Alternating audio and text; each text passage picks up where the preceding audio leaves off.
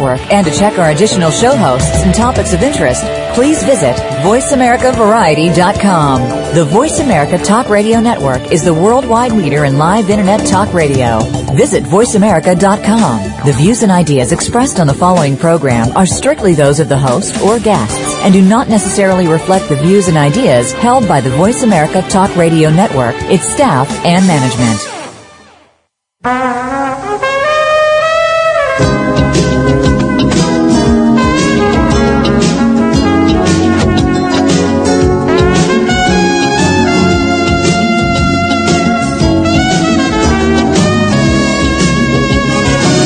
Welcome to PIs Declassified, an inside look at the world of private investigators. Your host is Francie Koehler, a noted private investigator. Francie and her guests take you behind the scenes and into the genuine, sometimes gritty business of investigation. You'll hear stories from the trenches with plenty of surprises. Here's your host, Francie Koehler. Hey, good morning. Well, we're going to have an interesting show today. Some acts by people are just unimaginable, even in our wildest of nightmares, or their wildest of nightmares, actually. Bestiality is an example. Most investigators have never had a case in a career, but my guest today, private investigator from Southern California, has had three. Surprisingly, such animal abuse is only a misdemeanor in most jurisdictions. It's only when there's other factors such as those involving humans, other humans besides the that person, that bestiality becomes a serious concern in a legal arena. Private investigator Jan Tucker is going to share his wacky experiences investigating cases that are almost beyond belief. Jan Tucker may have actually been destined to become a private investigator. He was born on August 25th, just two days from today, was his birthday, the birthday of famous detective Allan Pinkerton. Happy birthday, Jan. Thank you, Miss Francie. Yeah, and he, and even then, it was a fluke that happened when uh, he was promoted from a security officer to an undercover investigator. He was lured into investigation while he was working his way through graduate school. He had a bachelor's with a double major in political science and Chicano studies and had completed 22 units toward his master's, but he never looked back. Good morning, Jan. Let's talk about your early years in private investigation first. So you you were a security officer.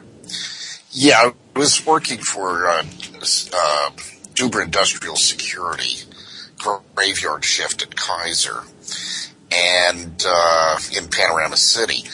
And, you know, normally you do what I did and you wind up getting your ass kicked.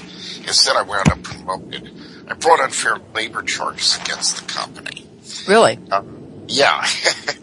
and uh, see, I, I had this, I had this real nut of a watch commander. Uh, I was, uh, the turnover was so heavy that after three months I was acting watch commander on what we call Saturday Night Live, which is, uh, Sunday morning graveyard shift, uh, in a hospital. Uh-huh. And, uh, that's a nightmare, especially in the emergency room. You know, as soon as the bars close up after last call, you know, your hospital emergency rooms, you know, fill up with, uh, knife victims, gunshot victims, uh, people stabbed with, uh, broken, uh, beer bugs. I mean, you name it. They're not particularly a problem. They're drunken friends who bring them in on. Right, right, right.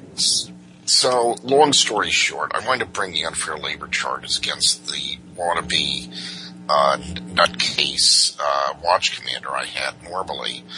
And instead of kicking my ass, killing me, or firing me, they wind up promoting me. Oh, great. so I, I wind up in Manning, California, which is like being in Siberian exile as an industrial janitor. And in a couple of weeks, they find out I'm the best undercover guy they ever seen because instead of a security guard who can read and write, you know, who got promoted, they got a guy who's got a uh, 22 units towards an MA special major with a 4.0 GPA. And instead of finding guys, you know, stealing tools out of the tool crib, which I found plenty of, or, you know, smoking dope in the bathroom, I find there's a major case of sex discrimination going on in the plant that could have cost the uh, company uh, three quarters of their federal subcontracts. Okay. And they decided, well, you know, this guy just saved our business. He must, he must, uh, know something. I wind up working my way up the business, you know, for uh, the next three years undercover.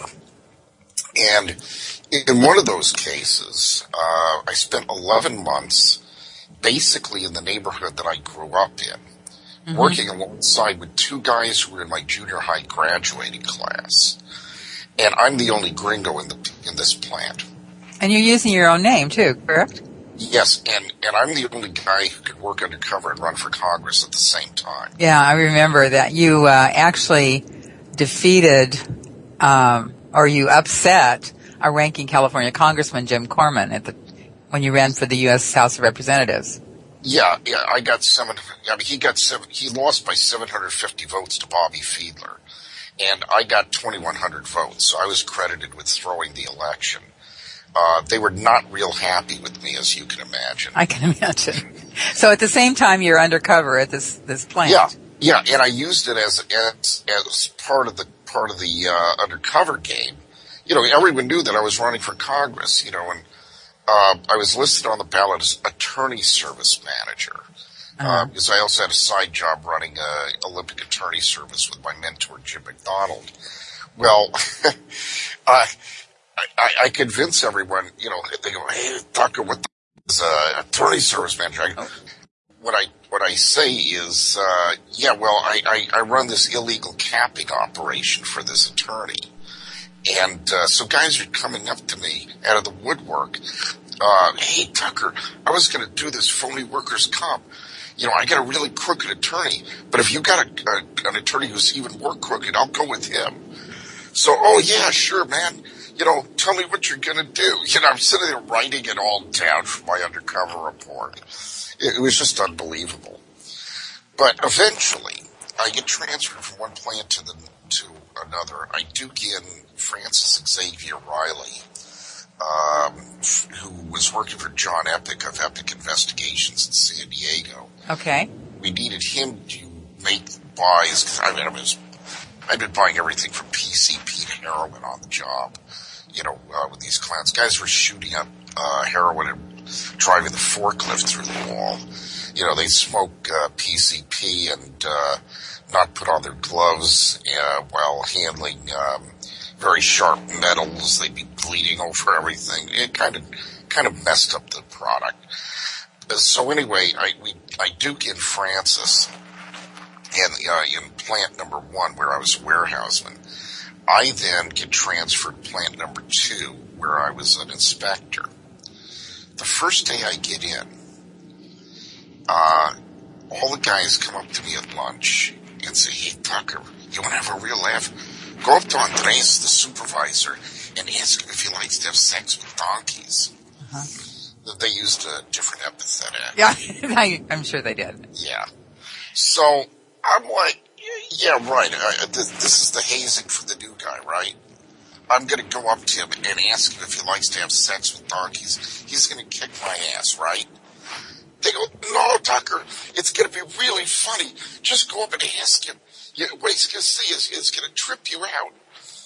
Yeah, I don't do it. You know, I, I think this this is ridiculous. You know, and you I, you think you think this is a setup, right? Yeah, I think you know I'm not that naive. I this can't possibly be true. I'm you know I'm going to be beaten by this guy to a pulp every day for the next two months. They're begging and pleading with me, and they're like, you can see they're practically crying. It's it's so funny to them you know, they say, go on, Tucker. He's not going to kick your ass. He's not going to beat you up. He's not even going to get pissed off. Just go up and ask him if he likes to have sex with donkeys. So finally I figure, okay, today's my day for an ass whipping. I, I, I resolve I'm going to do it no matter what this does to the undercover operation. You know, I just can't put up with this stuff anymore. So I go up to Andres, uh, hey, uh, Andres, uh, uh, some of the guys were telling me you like to have sex with donkeys. Uh, it was kind of interesting that. Oh yeah, man! Would you like to come over to my house and have sex with my donkey too? I, now he was serious. He was absolutely freaking serious.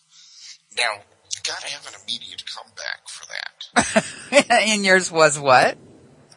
Uh, well, actually, uh, no, I don't. But you know, I'm, I'm kind of interested in alternative lifestyles, Andres. you know, the guys, the guys were telling me about this.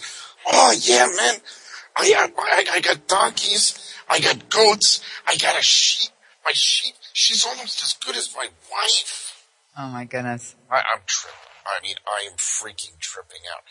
But yeah, you know, it's part of my job. The guy has solicited apparently every guy in the factory to come over to his house and commit a crime. You know? Yeah. So I, so I write up in my report, uh, at such and such a date and time, Supervisor Andres so and so, uh, solicited me to commit a violation of section 286.5 of the California Penal Code. And that penal code uh, is essentially says Any, that, any, yeah, go ahead. go ahead. Okay, any person who sexually assaults any animal protected by section 597F for the purpose of arousing or gratifying the sexual desire of the person is guilty of a misdemeanor. Mm-hmm. Now, back in 1872 when the code was first adopted, the old section 286 used to refer to the crime as being, quote, the infamous crime against nature committed with mankind or with any animal. Yeah. So, um, two weeks later, I get hauled in for a meeting to the detective agency with old Clyde Duber.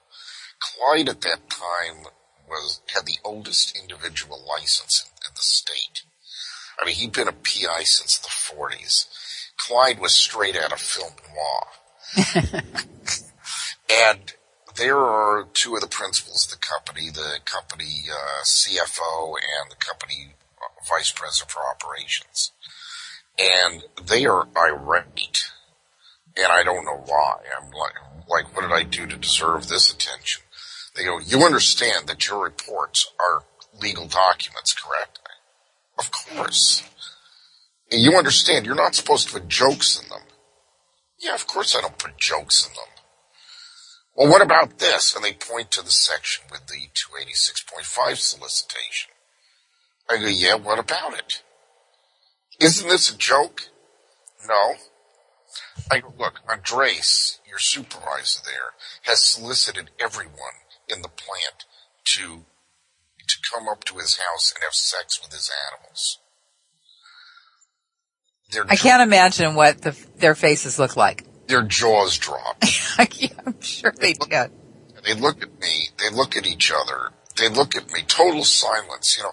It, it, it finally, one of them says, "Well, we don't care what he does on his own time." I go, "Neither do I." I go, "He he committed. He solicited people to commit a crime at work. You know, if he had asked people to come over to his house and smoke dope, I'd have to report that, wouldn't I? If he asked people to steal from the company, I'd have to report that. Well, he commit. He asked people to come up and have sex with his animals, so I reported it." Yeah. Now, were there also there were just men at that at that uh, plant, not women? There are no women. Uh, there were women at the first plant. There were no women at the second plant. And then a third plant that I went into, uh, there were women there too. But this never, this activity never got to anybody, a female employee, No, no. and no, and nobody had ever reported it. no, no one had ever reported. To everyone, it was just a big joke. The guy was insane, you know. And he was a supervisor, you know, go figure. And what did they think of him otherwise, Um, besides this little proclivity for animals? They seemed to think that he knew what he was doing. You know, see what we did in that plant. Uh, this is a company that made um, fiberglass from scratch for the, and then turned the fiberglass into printed circuit boards for, you know, uh, any electronic instrument, you know, in the world. And um, what we did at that second plant, we inspected what we called the pre-preg, which is uh, fiberglass before it's cooked into fiberglass. Uh-huh.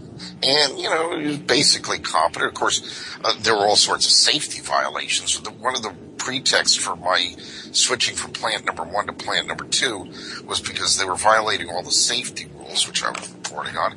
Uh, they were violating the lifting rules rules where we weren't supposed to pack anything above 65 pounds, which is a UPS uh, United Parcel Service standard rule under their union contract. Mm-hmm. Even though this is a non-union plant, hey, UPS won't pick stuff up if it's over 65 pounds. So, uh, you know, it has this, um, this effect throughout the, the packing industry. And, uh, I had gotten a hernia because guys on the day shift, I was on the swing shift in the first plant, they were, uh, packing stuff way too, um, uh, too heavy. Uh, so I get a I get a hernia. I'm transferred to plant number two under strict orders that we're not supposed. This guy is supposed to lift anything heavy. Well, again, at the second plant, they're violating the UPS 65 pound standard. Okay, I, hang on a second, Dan. We need to take a quick break. Uh, Jan Tucker will be back in just a moment.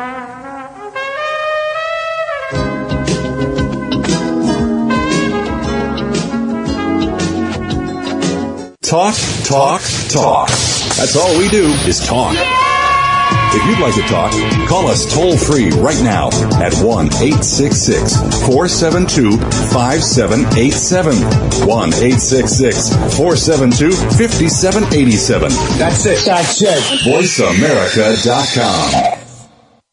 Need to hire a private investigator? Ask for their professional association affiliations. When an investigator asks Francie Koehler about associations, she says to first join a state trade association. Francie belongs to the California Association of Licensed Investigators, or CALI. It's the largest association of its kind in the world. CALI's main focus is networking, training, and legislative advocacy. If you need a detective in California, contact CALI at cali-pi.org or call 1-800-350 CALI. For a national association, Francie's choice is the National Council of Investigation and Security Services, or NCISS. For over 35 years, the Council's primary mission has been to represent its members before the United States Congress and governmental agencies. Find the Council at nciss.org or call 1-800-445-8408. NCISS and CALI are great places to look for a qualified private investigator. Tell them you heard it from Francie on PIs Declassified. Stimulating talk gets those synapses in the brain firing really fast. All the time. The number one internet talk station where your opinion counts. VoiceAmerica.com.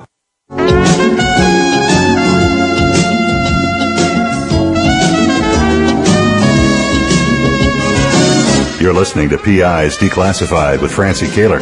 You can call into the program. We'll take questions and comments at 1 472 5788. That's 1 472 5788. You can also email your question to Francie. Send it to F-R-A-N-C-I-E at PIsDeclassified.com.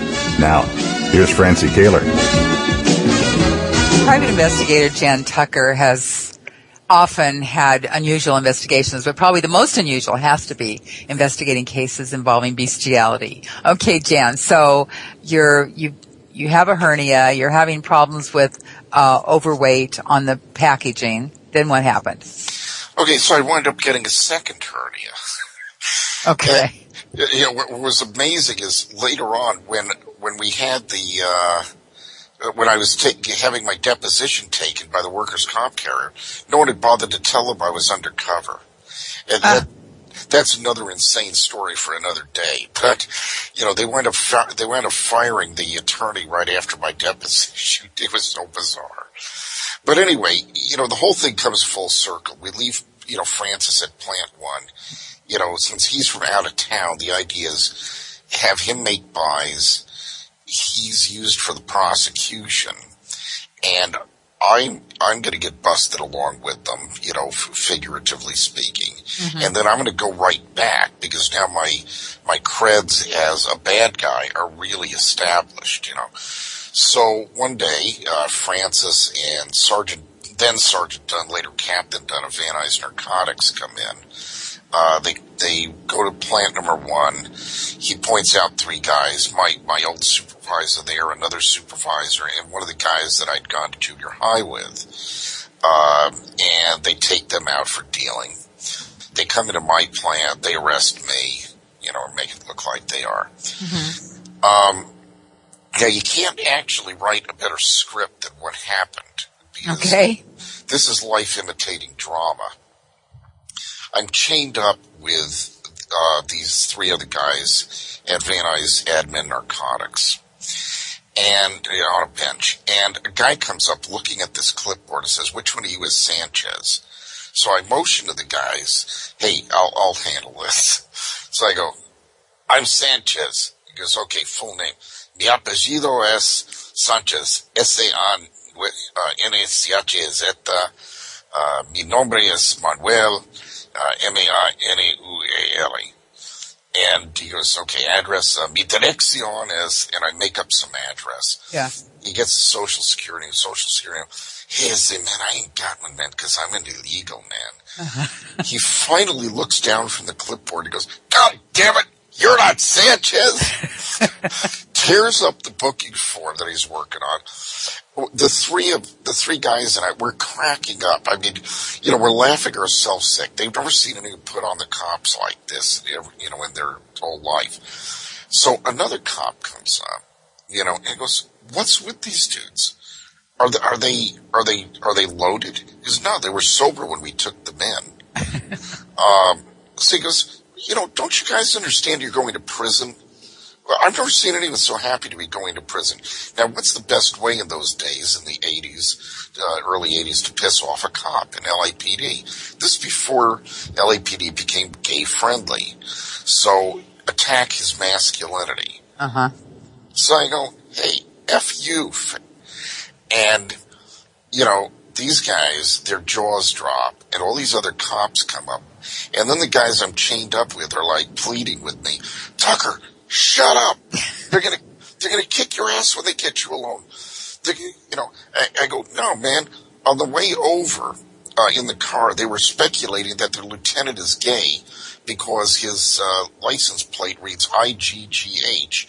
And they speculated that it meant I give good head. I see. And you know, and, and these guys, these cops are like majorly furious, you know, and and the guys are pleading with me, Tucker, shut up! They're gonna kill all of us. They're gonna beat us with rubber hose. They're gonna take us in the elevator and stop it between floors. And I'm going on and on because I've got you know none of these cops except Sergeant Dunn and my partner Francis know that I'm undercover.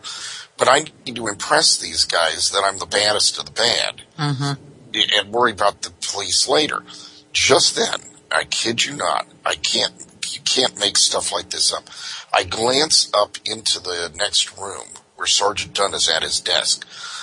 On the ceiling, attached to the ceiling, pointing down at him, is a foot and a half long dildo. You're kidding. I, I wish I was. I, you know, and you know, as if to say, like, piss on you, asshole. You know, so, so I, I, I, point to it. You know, uh, holding holding in my hand that's chained down. Where I go, look, look, look at what they got on the ceiling. I told you these guys are all gay here. And Sergeant Dunn looks up and sees it.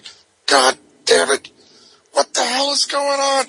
That's all I need. Dildos hanging from the ceiling. What if the captain comes in for an inspection? You know, so, so one of these guys sheepishly jumps up on his, on the desk and pulls it down, you know, and all these guys are like, you know, nonplussed, you know. Anyway, they take the, they take the other three guys away one after another after they book them.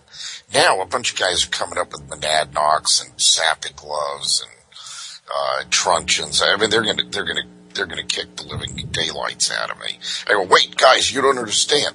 No, you don't understand. We're here to explain things to you in no uncertain terms. I go, wait, no, guys. Just then, Dunn and Riley see what's going on. They come in, running in from the next room. They go, no, no, leave him alone. He's working for us. He's just crazy is all.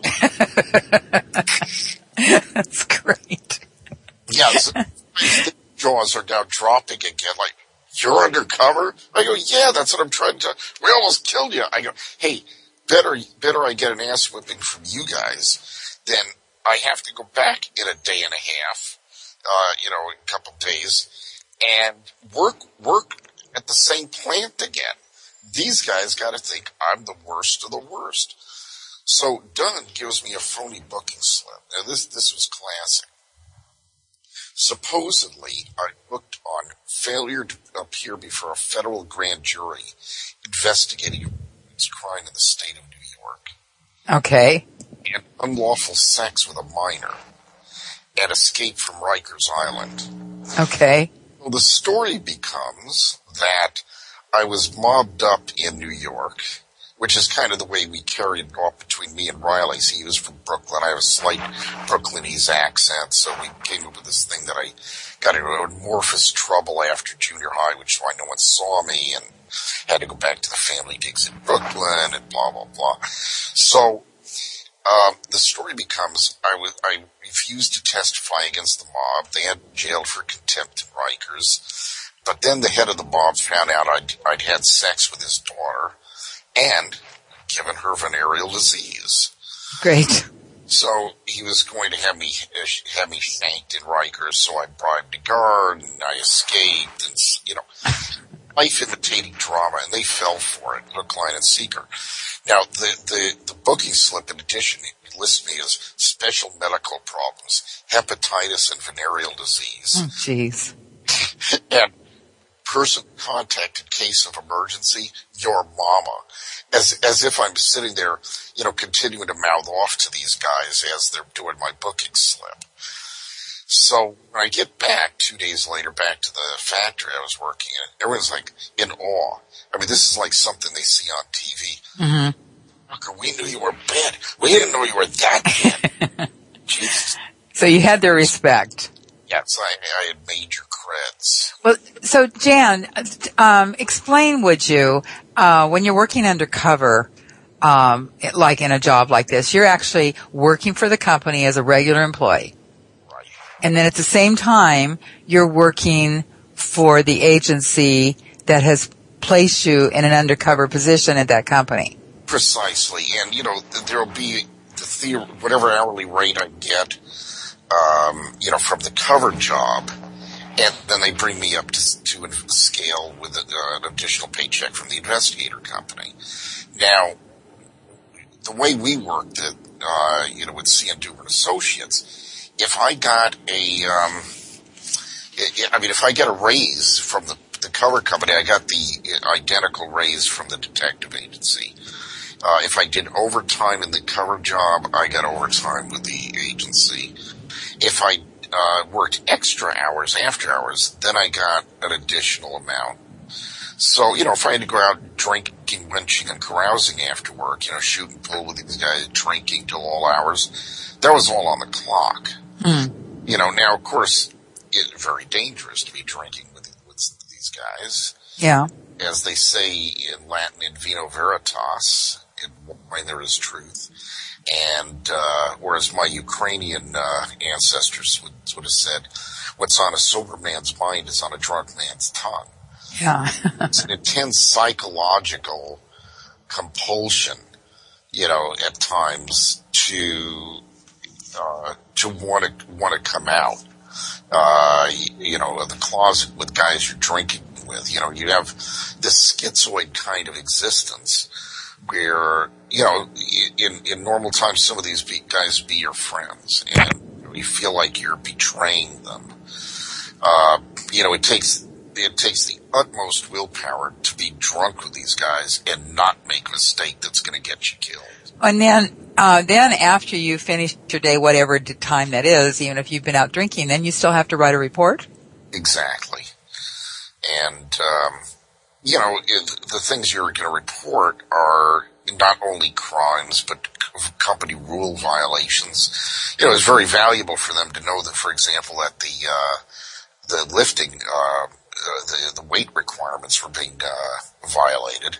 They, you know, they don't need workers' comp, uh, you know, occurrences uh, that that are going to jack up their rates. They don't need, uh, you know, people, uh, you know, violating rules on how to, um, you know, it might be as simple as how to pack materials. You know, you you pack a, a, a circuit board improperly, it messes up uh, someone's electronic components, you know, you're going to get kickbacks on stuff like that, you know, from the uh, from the customers. Right.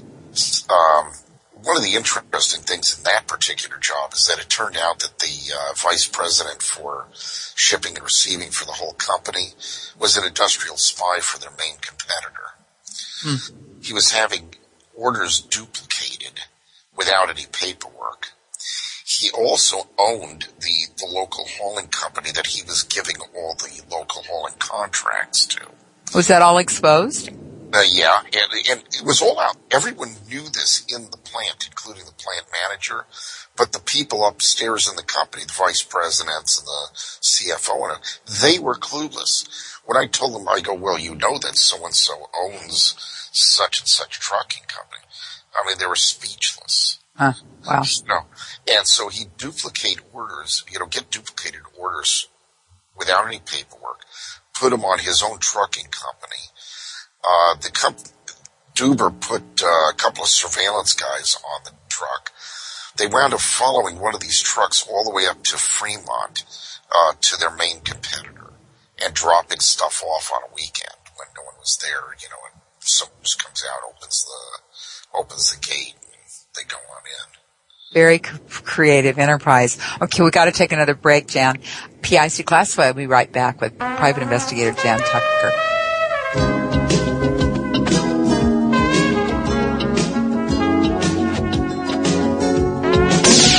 The Internet's number one talk station. Number one talk station. VoiceAmerica.com.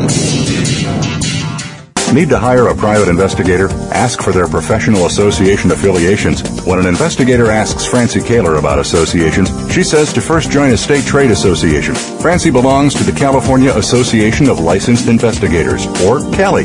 It's the largest association of its kind in the world. CALI's main focus is networking, training, and legislative advocacy. If you need a detective in California, contact CALI at cali-pi.org or call 1-800-350 C-A-L-I. For a national association, Francie's choice is the National Council of Investigation and Security Services, or NCISS. For over 35 years, the Council's primary mission has been to represent its members before the United States Congress and governmental agencies. Find the Council at nciss.org or call 1-800-445-8408. NCISS and Cali are great places to look for a qualified private investigator. Tell them you heard it from Francie on PI's Declassified. IRB Search is simply the best online data provider for locating people, businesses, and assets. IRB Search gives you strength in numbers. With one click, you can access billions of records. Even with partial information on your subject, IRB Search instantly returns current and past addresses, phone numbers, and more. Call IRB Search today at 1-800-447-2112 to sign up. Mention PI's Declassified and you'll receive a two-week trial of 100 free searches to get started. Call 1 1-800-447-2112 to find out why IRB Search is simply the best. The Internet's number one talk station. Number one talk station. VoiceAmerica.com.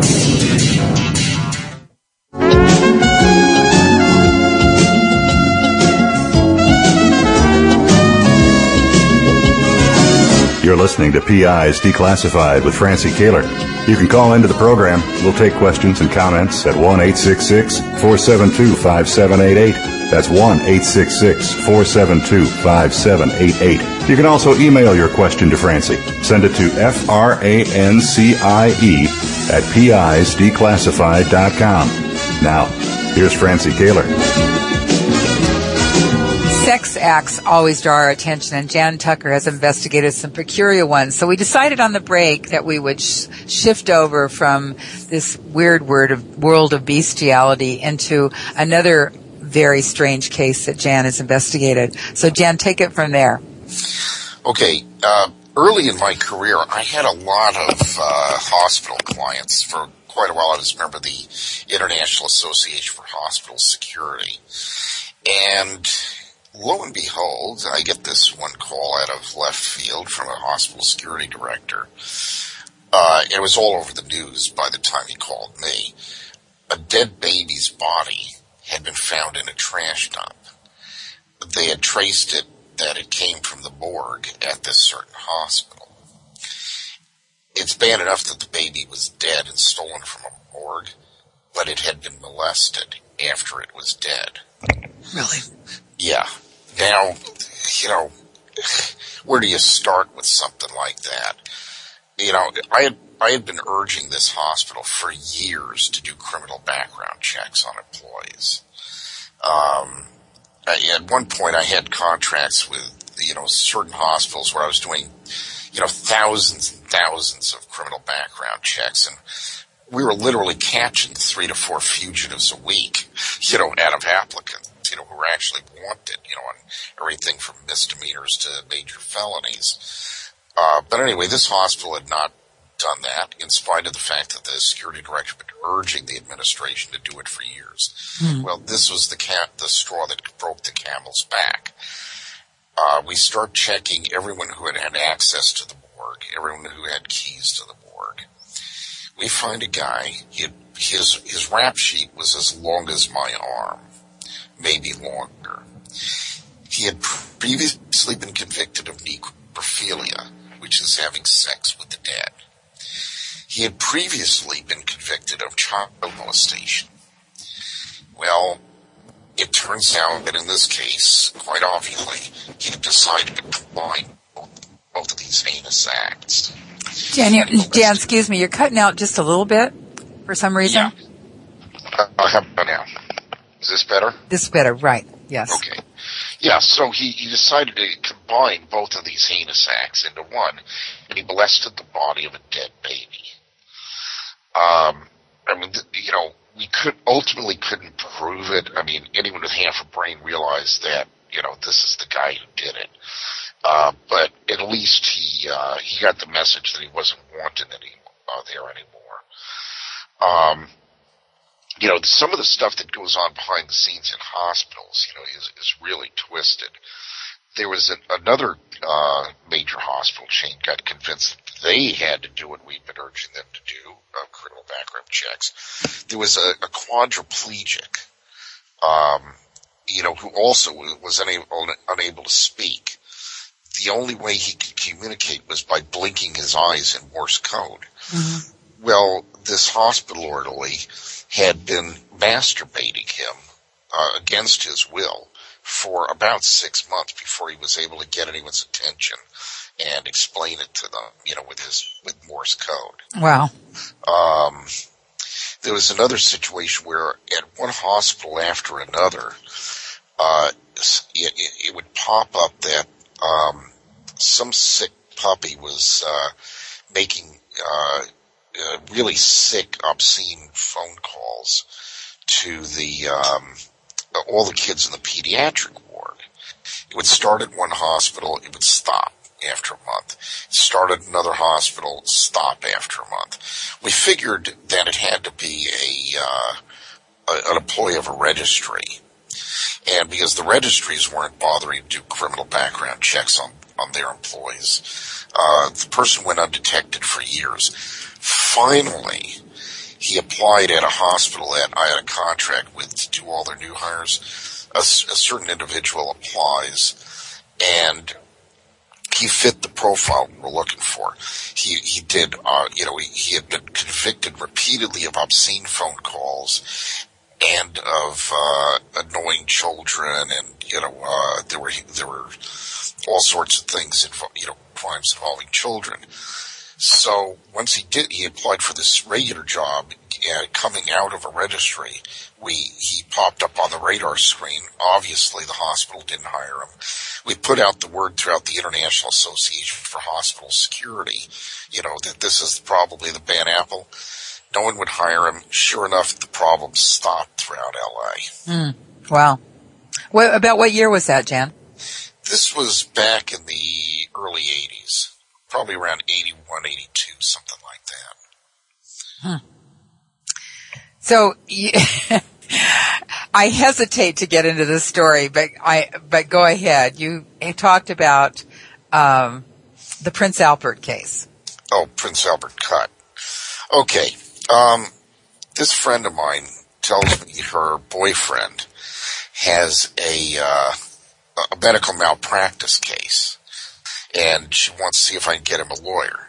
So, oh yeah, sure, come on, you know, you guys come on over. I'll, I'll do an initial report, write up a memo, and I'll circulate it to attorneys. So the guy comes over with uh, my friend, and uh, he's. Uh, so I say, "So what happened?" He goes, "Well, I was doing the Prince Albert cut on myself." And I'm looking at him. What? He goes, "I'm doing the Prince Albert cut. You know what that is, don't you?" No. Explain it to me. Uh, this is more than I bargained for. The Prince Albert cut is where you, it's otherwise known as penile bisection. Uh, theoretically, it should be done surgically. This nut had done it to himself without anesthesia. Uh, he, he cuts his penis in half, leaving the urethra on one side lengthwise. Now, why someone would do this, supposedly, supposedly, and, you know, uh, you know, God only knows what they're thinking, but supposedly it's supposed to make uh, sex better. Supposedly, uh, it exposes all sorts of nerves and everything that. Uh, I would think it would. yeah, well, so anyway, I'm aghast. I mean, I'm thinking, what, what is, what is this guy, where is this guy going with this? Does he want to sue himself for malpractice? I mean, he did it to himself. Where is this going? Is I know, of course, from the outset, I cannot possibly bring this guy to a lawyer. Right. I mean, I bring some whack cases to lawyers, you know, but this, they'll think I, I need to be 5150 on this, you know. I mean, it's straight jacket time if, if, if I present this to anyone. So, um, I'm, I'm trying to get him to the point where he can't answer a question. You know, if he's got no answer, then I, I can, like, dispose of this. So I go, okay. So what happened then? He goes, well, I ran out of sutures. So I went over to the emergency room at Glendale Adventist Hospital and I, I tried to borrow sutures from them. right. Yeah, I, I mean, I can just picture this. You know, I, Yeah. I, I think back to when I was a hospital security guard, you know, in, in the ER, and some nut like this would come in. Oh my God! So, he, so I go. So what did they do? Did they give you the sutures? He goes, No. They wanted to see what I had done. Know, they and they said they wouldn't give me sutures unless I showed them. So I showed them, and instead of uh, giving me sutures, they called the, the Glendale police. They they put me in a straitjacket. and They sent me to Olive View. Now, Olive View is a psychiatric facility, right? Exactly. So I'm thinking, duh. I mean, what did you expect? But of course, I can't say that to his face, you know. Right. And I'm still trying to figure out what he thinks is malpractice about this, because that's what I would have done. I would have sent him in a straitjacket to Olive View. so I go, so what happened at Olive View? Because, well, I was in lockup for about 36 hours, and then finally a psychiatrist came on duty who knew what the Prince Albert cut was and decided that I was just eccentric, not insane, and let me go. Really? I think, oh, that must be the malpractice. They let him go. when he was obviously a danger to himself and others. But no, that's not the way he saw it. So, so finally I said, okay, so, so what are you, I go, you know, in order to do this uh, about practice, and again, I'm trying to get him to a point where he can't answer a question. I go, in order to do a malpractice suit, you have to identify exactly what you say is the malpractice. So, what are you saying is the malpractice? Well, at Glendale Adventist, they should have given me sutures. Okay, as crazy as it is, you know, he's got an answer for that, so I have to go to another question. So then I say, okay, so in order to have a malpractice suit, you have to have damages. So exactly what are your damages? And he thinks for a second, he goes, well, when I get an erection now, it hurts. and, and one side curves over to the right. I think, duh! you cut your penis in half and you don't understand why it hurts. Exactly. You, you know, and, and, and I, I'm, I'm picturing in my mind a, like a knockwurst on a grill curling up. Is like, you know, I mean, I That's a visual. yeah, I can't even imagine what this is, and I believe me, I did not want to see it. And, and, and by the way, this guy, he's he's the king of piercings too. This guy had tit rings that were about a quarter of an inch around, which he had inserted in himself without anesthesia. Oh. And he had a ring with a pound of gold hanging from one of his testicles that he pierced. Again, without anesthesia. So, um, so anyway. whatever whatever happened, did he just well, well, anyway, so he had an answer for that. So I had to move on to another question. Finally, I say, okay, do you have a, an MD who is willing to sign a certificate of probable cause uh, for you to file a malpractice suit? Because you have to have, uh, an, you know, an expert that's willing to attest to that. that in their opinion, that was malpractice. He goes, no, I haven't consulted anyone. I go, ah, good. He doesn't have an answer. I go, I go, okay, look, do me a favor. So we can, so I can write this up properly. Go out, get me a certificate of probable cause from a, uh, a physician, and then come back. For some strange reason, he was never able to find a doctor who would attest to that. did you ever talk to him again? Oh yes, because eventually he got himself busted for doing, uh, for uh, telling an FBI agent over the phone that he was willing to do a clitorectomy, you know, Right. otherwise known as female genital mutilation on a Right. 15 year old girl. So he wound up doing three years in federal prison over that. Wow. Okay. Well, stay tuned for more about weird and wacky investigations with Jan Tucker. We'll be right back.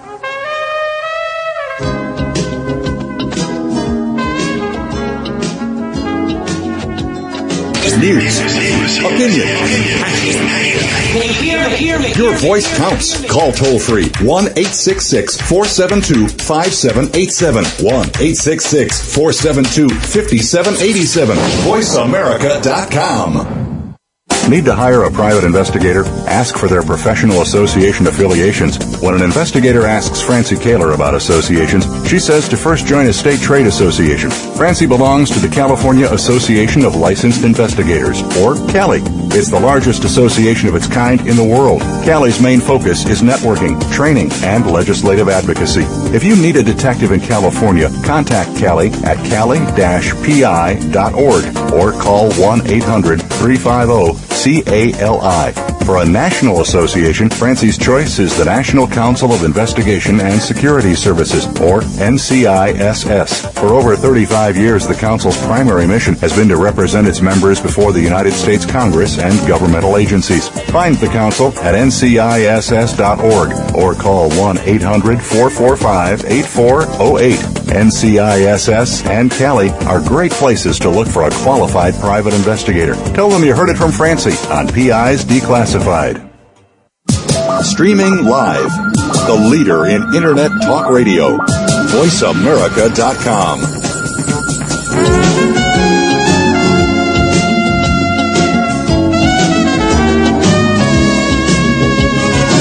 You're listening to PI's Declassified with Francie Koehler.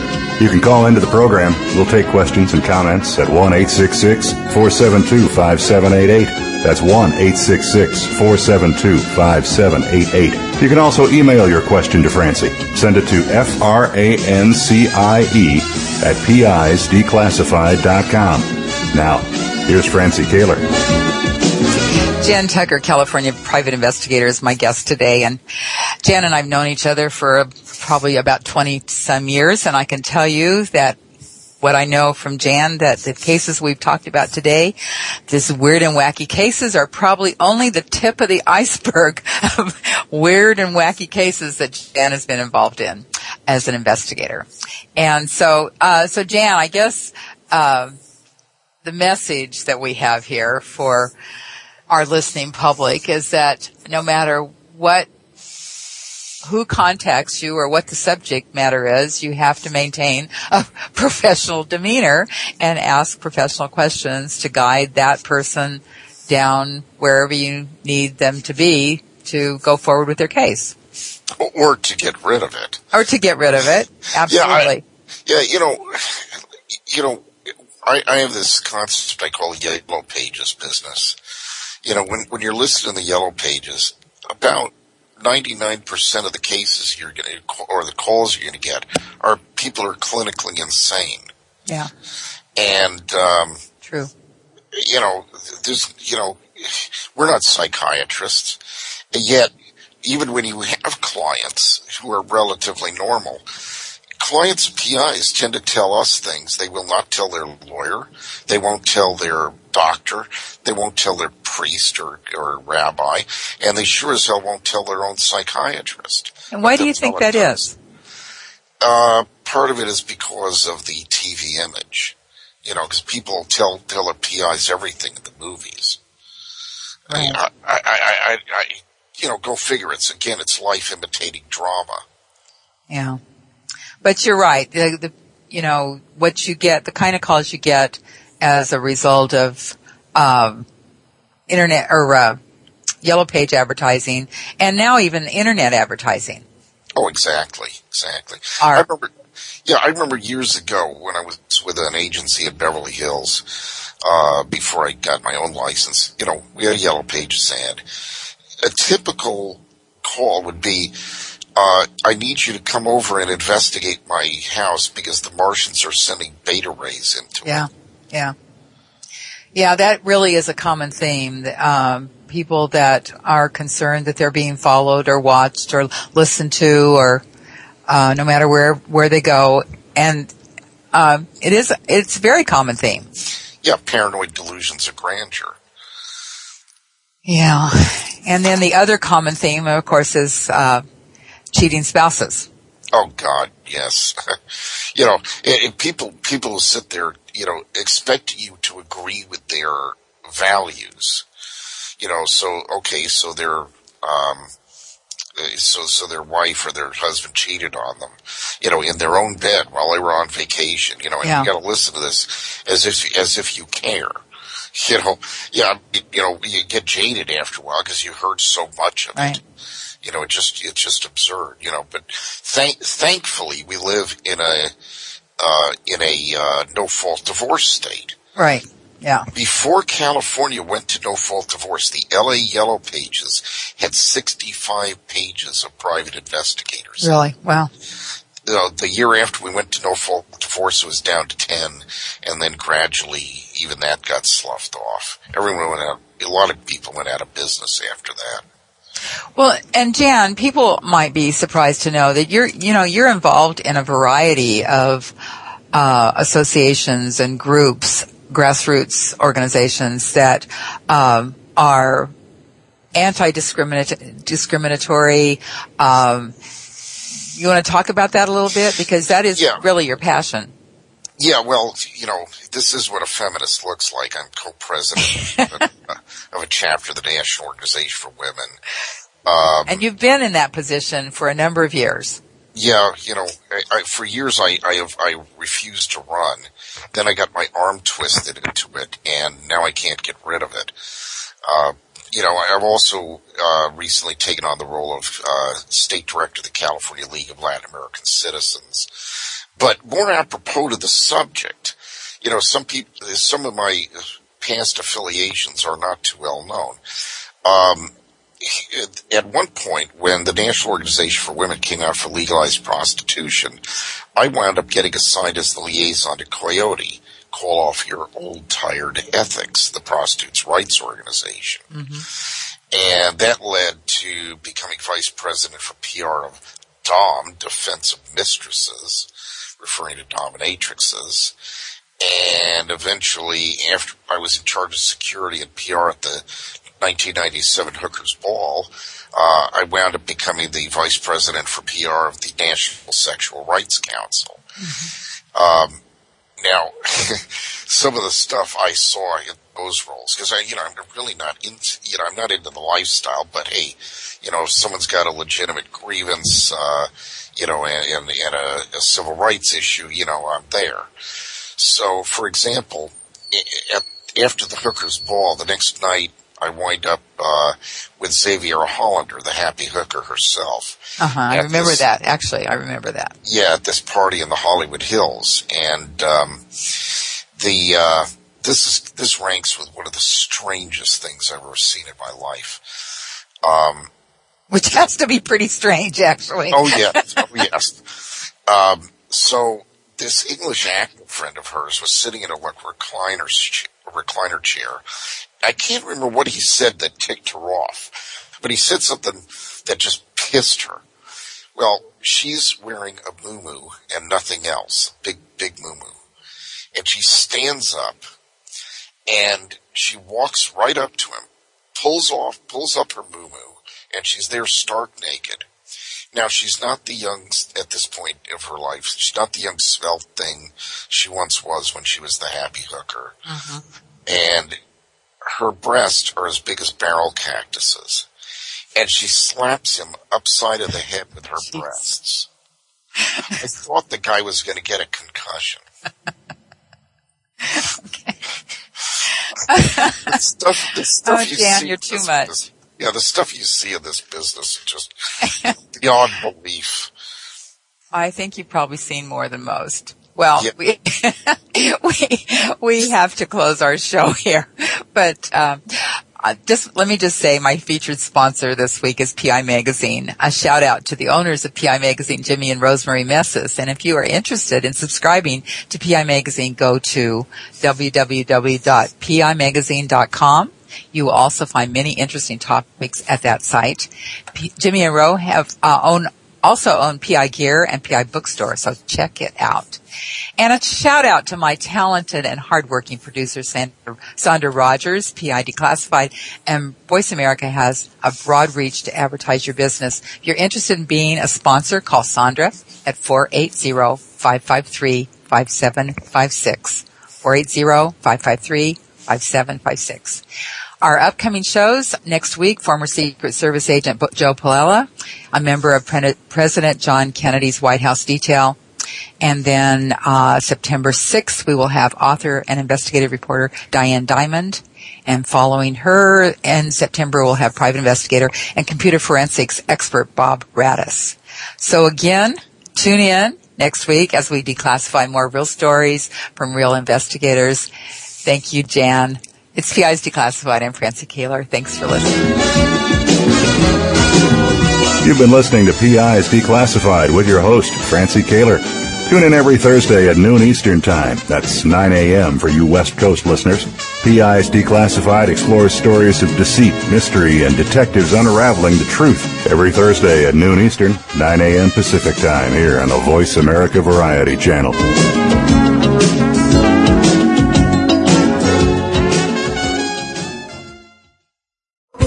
Thanks again for listening to the preceding program brought to you on the Voice America Variety Channel. For more information about our network and to check out additional show hosts and topics of interest, please visit VoiceAmericaVariety.com.